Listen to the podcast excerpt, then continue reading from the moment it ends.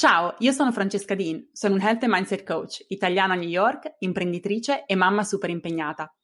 Benvenuta sul podcast di Healthy Busy Life.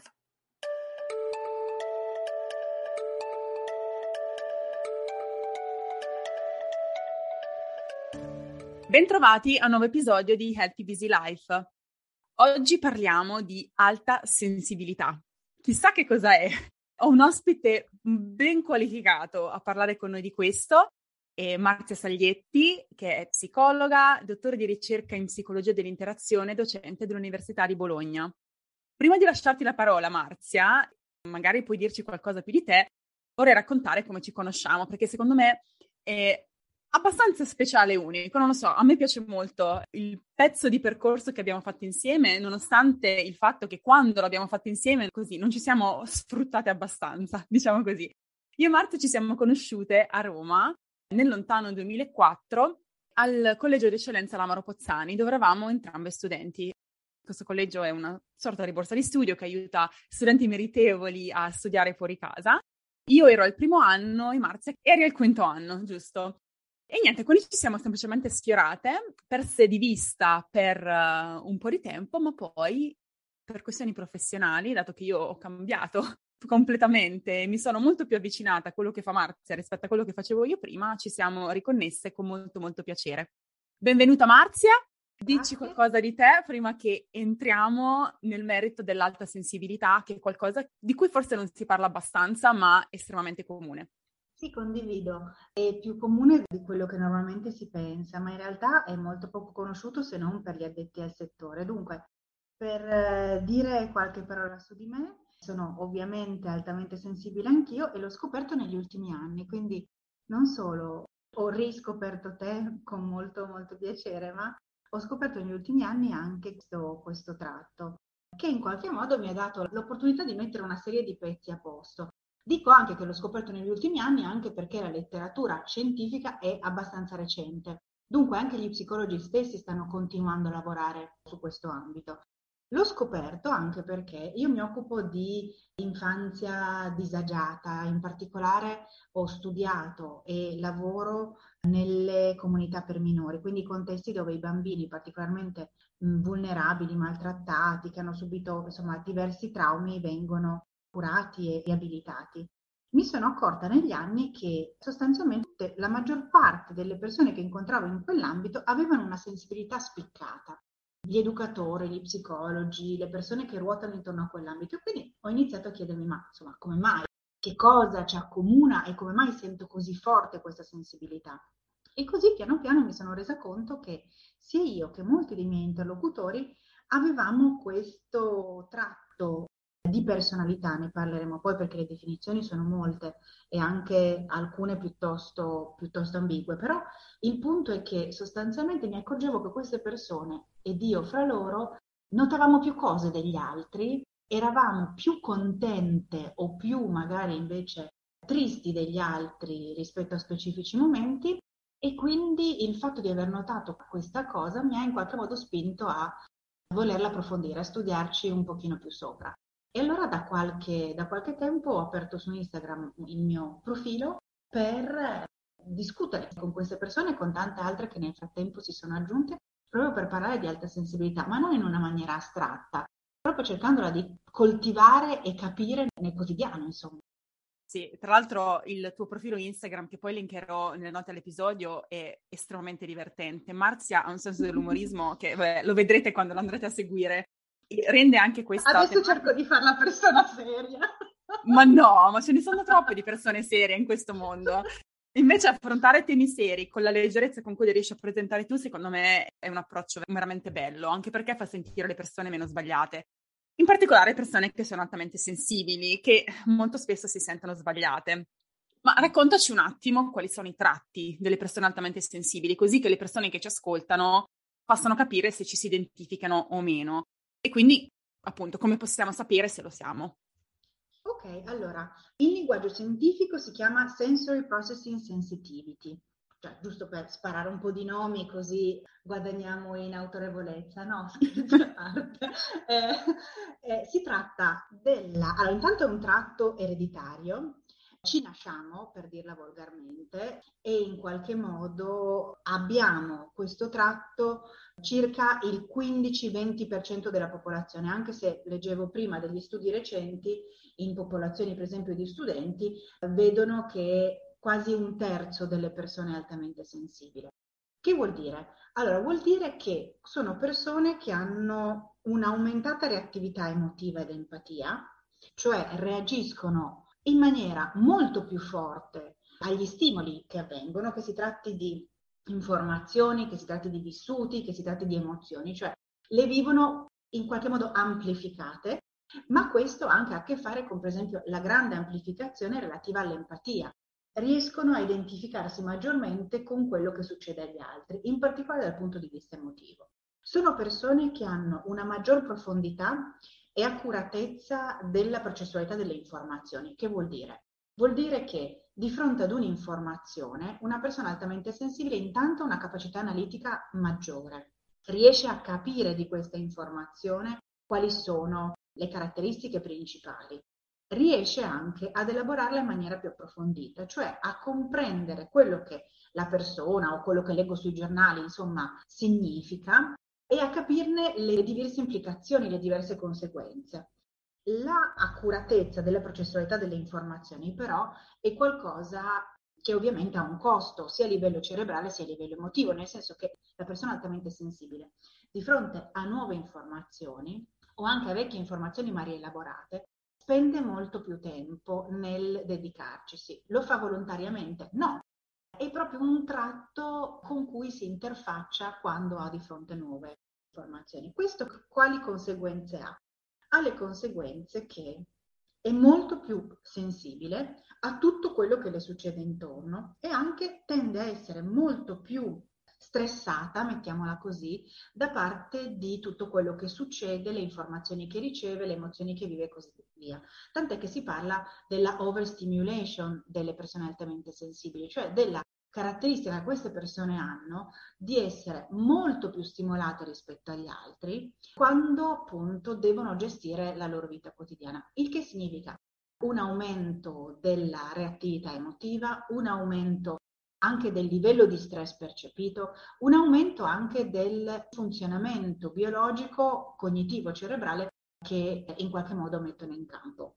Detto molto più volgarmente, sono persone che tendono a stancarsi molto più degli altri rispetto a tutto quello che succede nella vita quotidiana e che anzi spesso hanno degli altissimi livelli di attivazione biologica, di attivazione del corpo, di attivazione mentale e così via, di attivazione emotiva anche, tale per cui tendono a esaurirsi molto più facilmente. Allora, come lo possiamo capire? Chiedevi.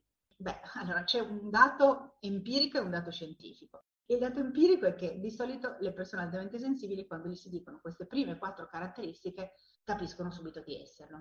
E poi lo sanno perché nel corso della loro vita, lo dicevamo, è una percentuale minore della popolazione normale, una minoranza, si sono sentite dire da tutti gli altri, quindi dalla maggioranza, che cosa? Sei troppo sensibile, te la prendi troppo, eh, mamma mia come ti attivi, la fai troppo drammatica e così via.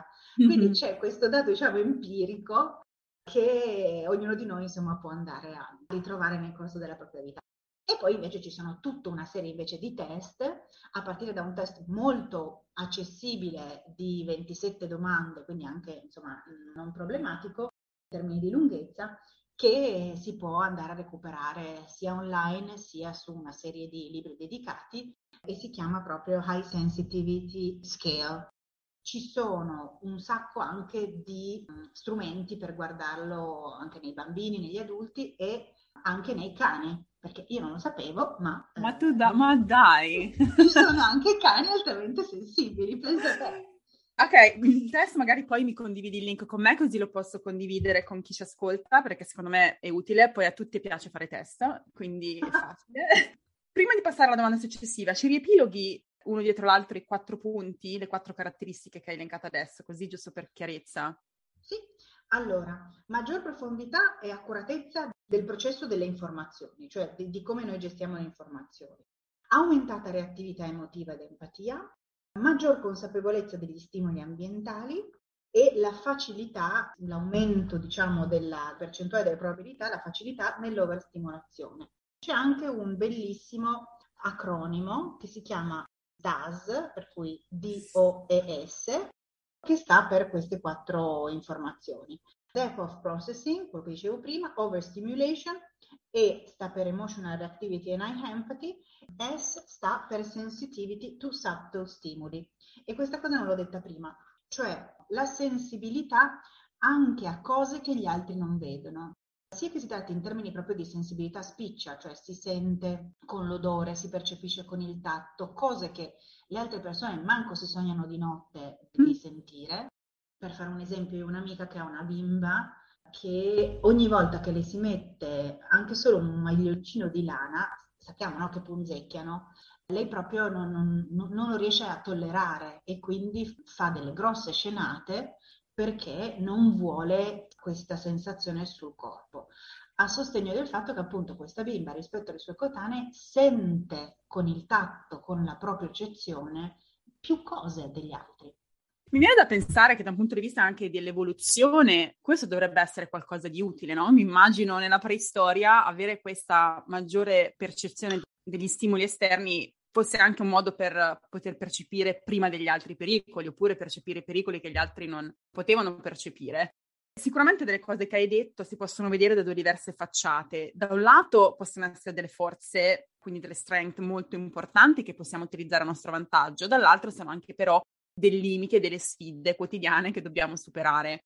Quindi, come una persona altamente sensibile può utilizzare queste sue caratteristiche o che cosa dovrebbe fare per poter utilizzare queste caratteristiche al meglio per la propria crescita, per la propria evoluzione, per non essere costantemente sopraffatta da quelli che sono gli stimoli esterni e quindi mi immagino anche bloccata, no? Perché quando hai così tanto da processare, un po' vai in base di freeze, di stallo, non sai nemmeno da dove cominciare, è anche difficile prendere decisioni, agire in un modo che supporti la nostra evoluzione.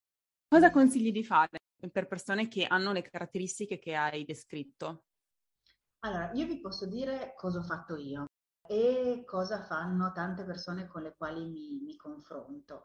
Poi però non c'è ovviamente una ricetta unica.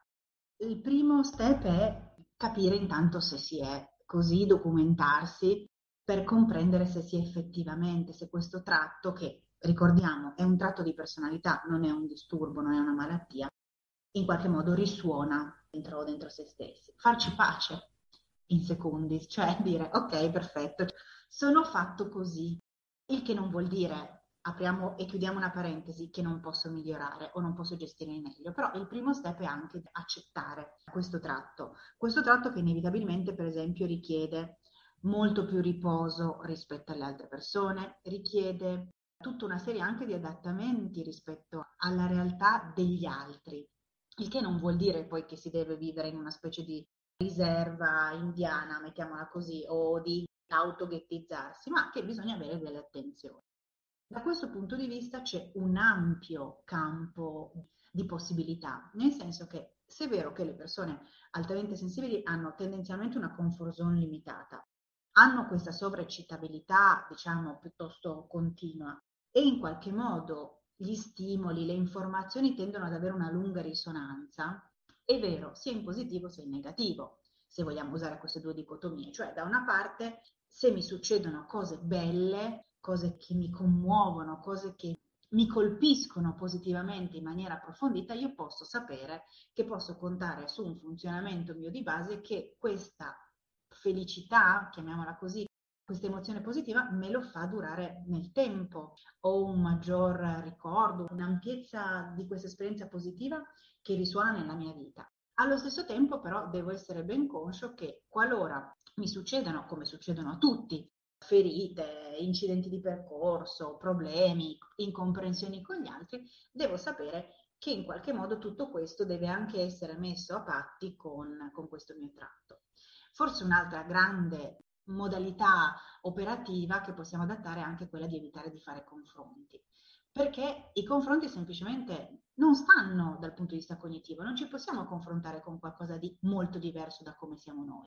L'80% della popolazione non sente le cose che sente una persona altamente sensibile, non vede quelle cose, non le vive in quella maniera. Dunque, perché confrontarsi con un funzionamento che è distante dal nostro? Allo stesso tempo, questo però vuol dire sapersi gestire. Uno studio recente tedesco, per esempio, ha visto che ci sono quattro tipi di persone altamente sensibili diverse. Gli empatici, i cognitivi, i sensoriali e gli spirituali te li definisco così brevemente. Bellissimo, poi, molto curiosa. Sì, perché poi insomma, secondo me sono proprio delle etichette veramente interessanti. Gli empatici sono quelli che, fra tutte le caratteristiche che abbiamo detto prima, cosa fanno? Vivono in empatia, in risonanza continua con gli altri. La bellezza di incontrare una persona empatica, tutti la sappiamo, quando incontriamo una persona empatica nella nostra vita sembra che ci si aprano degli universi paralleli, il punto però, per esempio, per questa persona cos'è la fatica? La fatica è distinguere ciò che è mio da ciò che è dell'altro, perché hanno un problema queste persone appunto a fare confini e mm. quindi a non entrare in loop con le emozioni degli altri dimenticandosi in qualche modo delle proprie. Dice, Marzia, Madonna, parli solo di emozioni. No, un attimo. L'empatia significa anche, per esempio, eh, per questi soggetti, entrare in risonanza con i pensieri degli altri, con le argomentazioni degli altri, farsi influenzare dagli altri, ok? Anche da quel punto di vista. In questo caso, appunto, per esempio, da gestire, bisogna gestirsi in quella maniera. Ipersensibili cognitivi, e qui avete un esempio, sono le persone invece che amano andare in profondità delle informazioni, estremamente analitiche, estremamente quasi sembrano razionali, estremamente dettagliate rispetto all'elaborazione delle informazioni. Queste persone che cosa hanno dall'altro lato come problema? Che se io mi concentro solo su quella parte, c'è tutto il resto della persona, del mondo psicologico, che in qualche modo è meno curato. E quindi occorre, per esempio, per queste persone curare la parte emotiva, curare la parte corporea, una parte delle persone altamente sensibili tende proprio a staccare testa e corpo, cioè come una specie di uh, ghigliottinamento programmato. La testa è un conto, il corpo non mi importa. Che cosa succede però? Che come tu ci insegni anche nei tuoi stimoli che ci dai, in come imposti anche il tuo lavoro, il corpo è il primo strumento che abbiamo e quindi non possiamo bypassarlo. Sono persone infatti queste, soprattutto gli ipersensibili cognitivi, che hanno tutta una serie di problemi anche spesso corporei, perché a quel punto il nostro mal di testa, la nostra gastrite, tutta una serie di piccoli e grandi fastidi sono lì a ricordarci che il corpo esiste e che c'è e che deve essere adeguatamente preso in considerazione. Gli altamente sensibili sensoriali è l'esempio che vi facevo prima della bimba della mia amica che in qualche modo hanno i sensi, in particolare alcuni sensi rispetto agli altri più attivi. Anche qui cosa succede? Queste persone hanno questa grandissima capacità di sentire, vedere, annusare cose che gli altri non vedono, con pro e contro. Se ho una, per esempio, una capacità olfattiva e gustativa molto sviluppata e mi danno un piatto da chef, avrò un godimento molto ampio. Se invece mi danno un piatto magari fatto così così, avrò un'esperienza rispetto a quel piatto, a quella cosa che sto mangiando o degustando molto molto minore. Queste persone fanno per esempio fatica a concentrarsi perché sono prese da tutti questi stimoli sensoriali e devono in qualche modo costruirsi una routine piuttosto che un modo per eh, concentrarsi più dettagliato rispetto alle altre persone. Infine, gli ultimi, gli spirituali, sono quelle persone che hanno l'alta sensibilità soprattutto sviluppata in forma di intuito e in forma anche di comunicazione con altri livelli, appunto per questo si chiamano spirituali e si avvicinano all'esoterismo, ad altre pratiche, possono avere in qualche modo quel tipo di sensibilità. Anche qui qual è il grosso contro? Che per farle tornare a terra noi dobbiamo, come dire, mettere del piombo sotto di loro, cioè nel senso che tendono a volare alto e quindi vanno riportate, è una metafora un po' così, per, dire che in qualche modo devono essere rimessi a terra e magari non sempre questa cosa viene loro spontanea, dunque si devono esercitare per esempio in quello. Quindi mi sembra di capire che innanzitutto il primo passo è, come dicevi tu, capire se siamo altamente sensibili o meno. Dopodiché mm-hmm. capire che tipo di persone altamente sensibili siamo, perché dei quattro tipi che tu hai descritto, Sicuramente il modo in cui dobbiamo controbilanciare questi aspetti per poter comunque vivere una vita funzionale, essere travolti dalla cosa a cui siamo particolarmente sensibili, è capire appunto che tipo di persone altamente sensibili siamo e in base a quello cercare di definire una strategia che ci permetta di gestire le cose che ci rendono sopraffatte perché siamo particolarmente sensibili e che ci stanno magari bloccando. Adesso mi veniva in mente, no? Quando descrivevi, per esempio, qualcuno che è altamente sensibile da un punto di vista cognitivo, come tu ti qualifichi, che se noi siamo estremamente analitici e continuiamo a fare ricerche, ricerche, ricerche, non siamo soddisfatti finché non arriviamo al granello di sabbia di quel tipo di informazione, di quel tipo di argomento, probabilmente quello ci bloccherà nel creare lavoro, perché se non siamo soddisfatti finché non abbiamo compreso nella granularità più dettagliata quello che stiamo affrontando, magari non ci sentiamo pronte per utilizzare quell'informazione per prendere una decisione, per fare un lavoro di tipo creativo e così via. Per le persone che sono spirituali, che sono, come dici, un po' con i piedi poco per terra, magari riescono a essere poco concrete e pragmatiche, quindi non riescono a riportare nella realtà anche questo talento che hanno. Quindi mi sembra di capire, correggimi se mi sbaglio, che nel momento in cui noi abbiamo questa consapevolezza, in cui capiamo esattamente come siamo, uh-huh. e che siamo così perché geneticamente siamo così, quindi non c'è nulla di sbagliato, come dicevi tu, è una caratteristica della personalità, non è una condizione psicologica da curare, però sapendo, riconoscendo come siamo, possiamo veramente mettere a frutto questi talenti che abbiamo e anziché lasciare che ci blocchino, lasciare che ci portino al successo, all'avanzamento, alla crescita, all'evoluzione, che poi è quello che noi tutti vogliamo. Ho anche cominciato a leggere il libro che tu mi hai consigliato su questo argomento che le persone altamente sensibili hanno la tendenza comunque a stati depressivi. Perché questo succede? Allora, diciamo, faccio un passo indietro. Le persone altamente sensibili, specialmente le persone che sono cresciute in ambienti infantili non sereni, mettiamola così, hanno più probabilità di sviluppare diverse patologie mentali, che si tratti di episodi o si tratti di cose più lunghe. Qual è sostanzialmente la questione? Ed è anche una questione, se vuoi, lessicale. Le persone altamente sensibili possono essere persone anche cosiddette ipersensibili. E un'altra cosa, cioè di fronte a traumi, di fronte a grossi eventi di discontinuità, possono più facilmente rispetto ad altre in qualche modo essere sollecitate. Se io ho vissuto da persona altamente sensibile un'infanzia tutto sommato serena in un ambiente dove il mio tratto era compreso, era amato, non era troppo in qualche modo osteggiato, è più probabile che io abbia una qualità di vita normalmente più alta.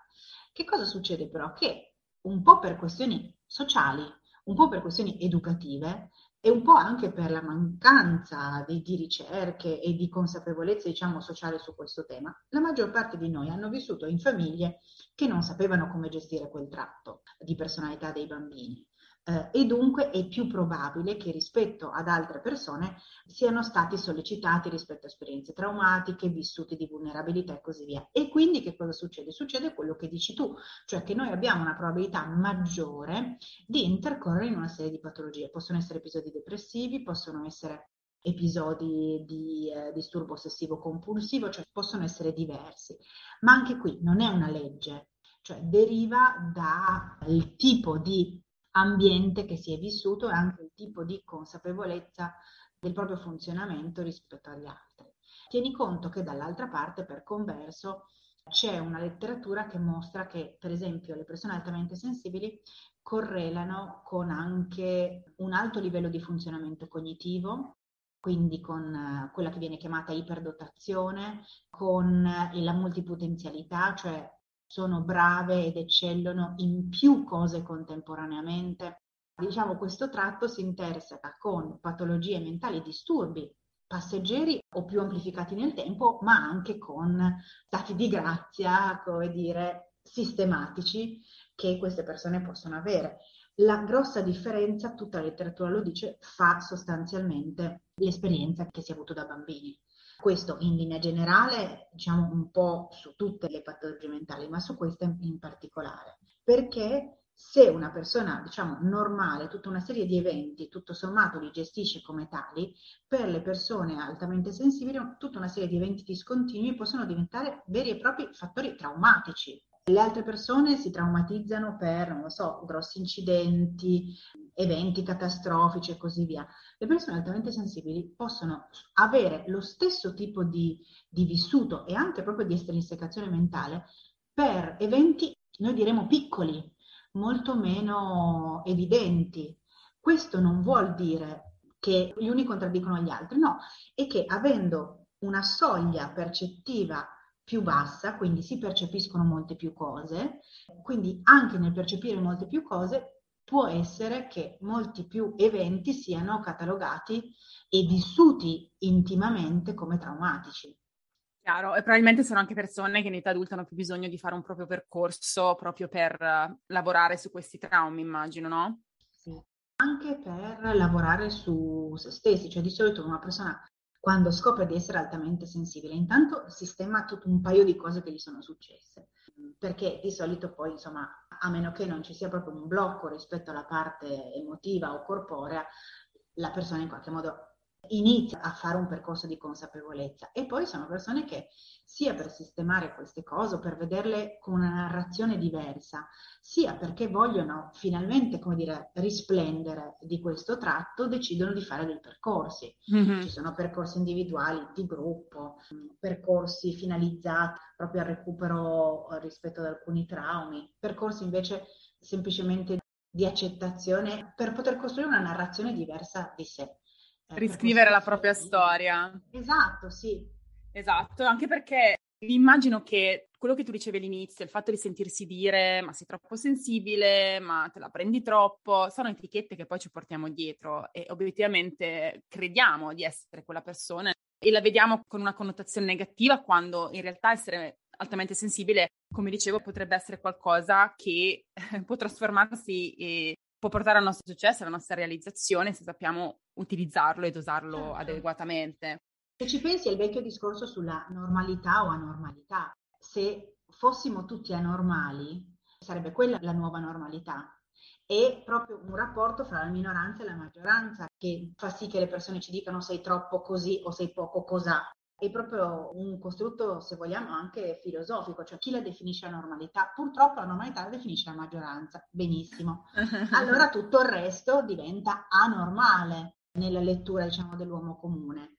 Però c'è la possibilità anche per chi si sente diverso, o come in questo caso per chi è all'interno di quel 15-20% della popolazione, invece di vedere tutto quello che questo modo di essere permette di fare nella vita. Io guarda, ti racconto la mia esperienza nei percorsi che porto avanti io, in cui credo che molte delle persone siano altamente sensibili o quantomeno immagino che sia una sorta di spettro, no? non è che lo sei o non lo sei, ma c'è chi anche nell'alta sensibilità lo può essere di più o di meno, immagino. Su questo c'è un dibattito, un dibattito diciamo per scienziati fissati con le, con le definizioni. Alcuni dicono che è one shot, o, o, sei o non sei, altri dicono che è una roba continuativa. Però ecco. insomma Vedremo quando ci sarà più, più, ricerca in merito. Esatto. Però ecco, c'è anche quella necessità di avere questa profondità che uno ha, anche di avere delle conversazioni un pochino più significative, più profonde. Persone altamente sensibili hanno bisogno di quello nella loro vita, di avere quel tipo di confronto. E molte delle ragazze che fanno parte, per esempio, della mia Academy, che è un percorso di lungo periodo di crescita personale, di self-improvement, lo dicono spesso, dicono per me questa community è importante perché conversazioni con le altre persone intorno a me non le riesco a avere, cioè si sentono la minoranza e appunto non riescono a comunicare e connettersi effettivamente al livello che vorrebbero con le persone intorno a loro.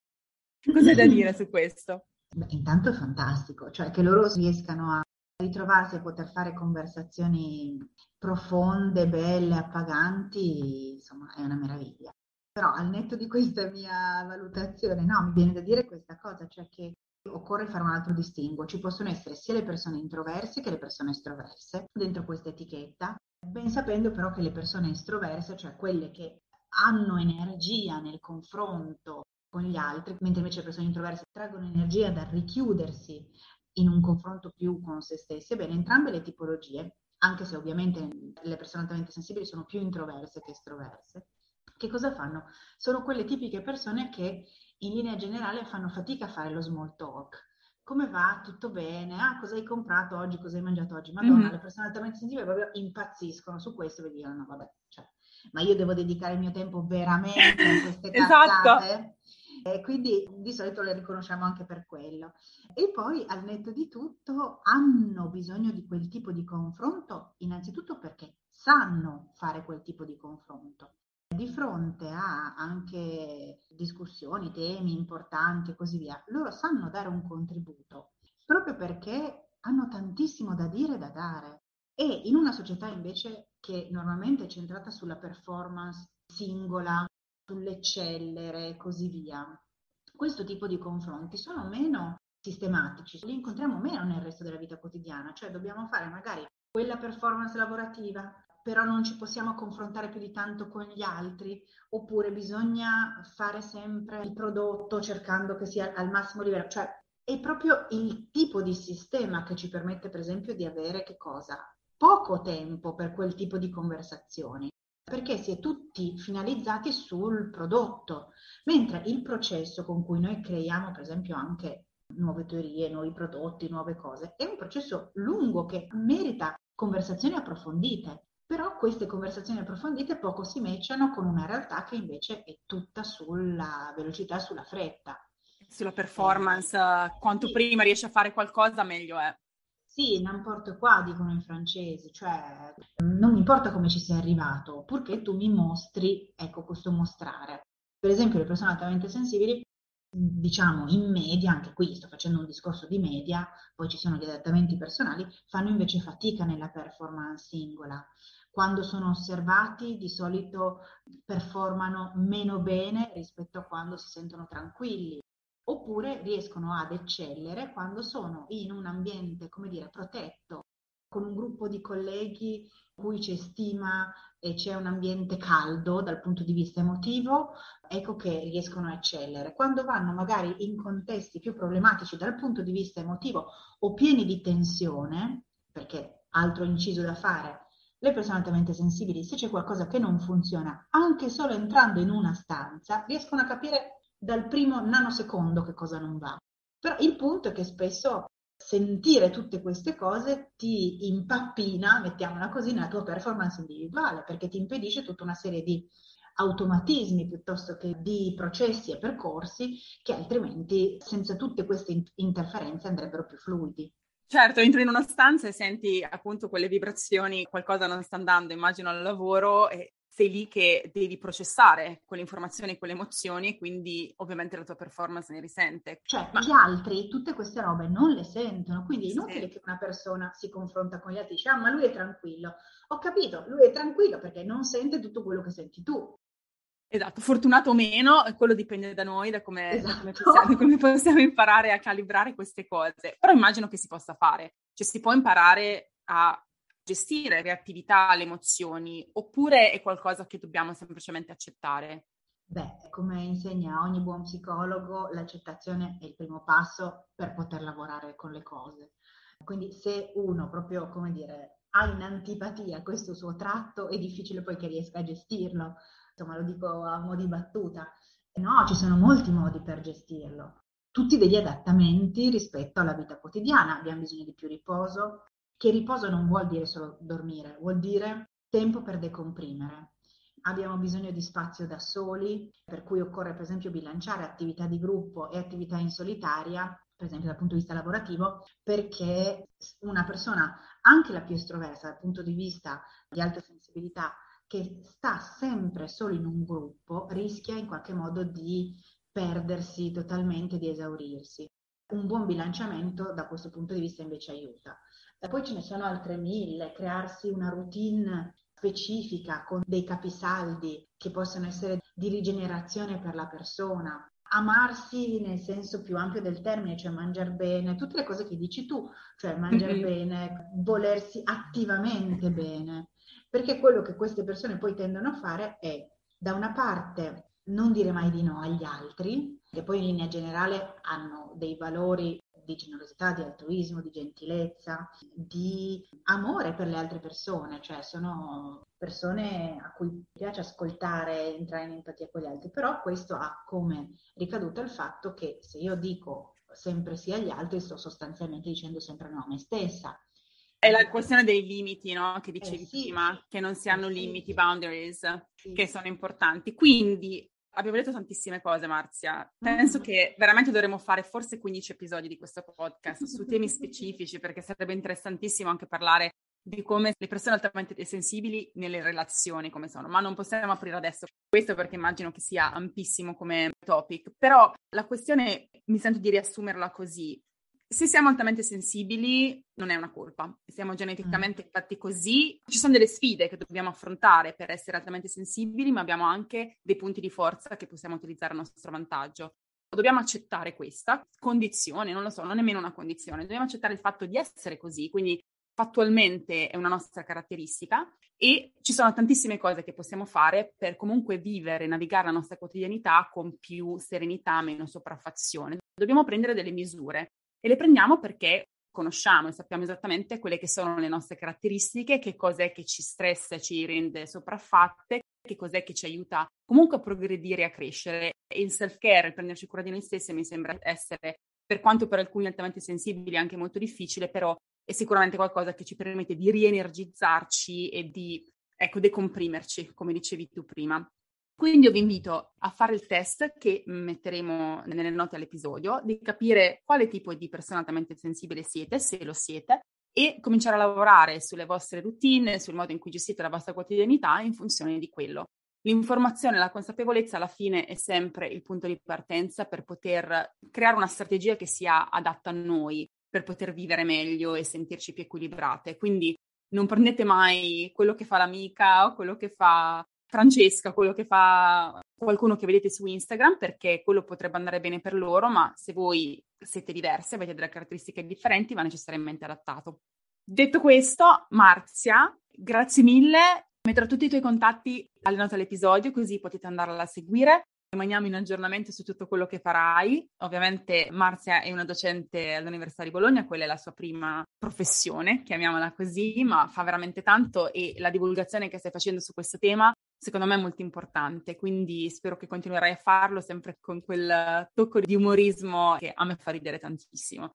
Grazie, Ranci, lo farò. Grazie mille, grazie a voi che ci avete ascoltato. Noi ci vediamo settimana prossima con un nuovissimo episodio di Healthy Busy Life.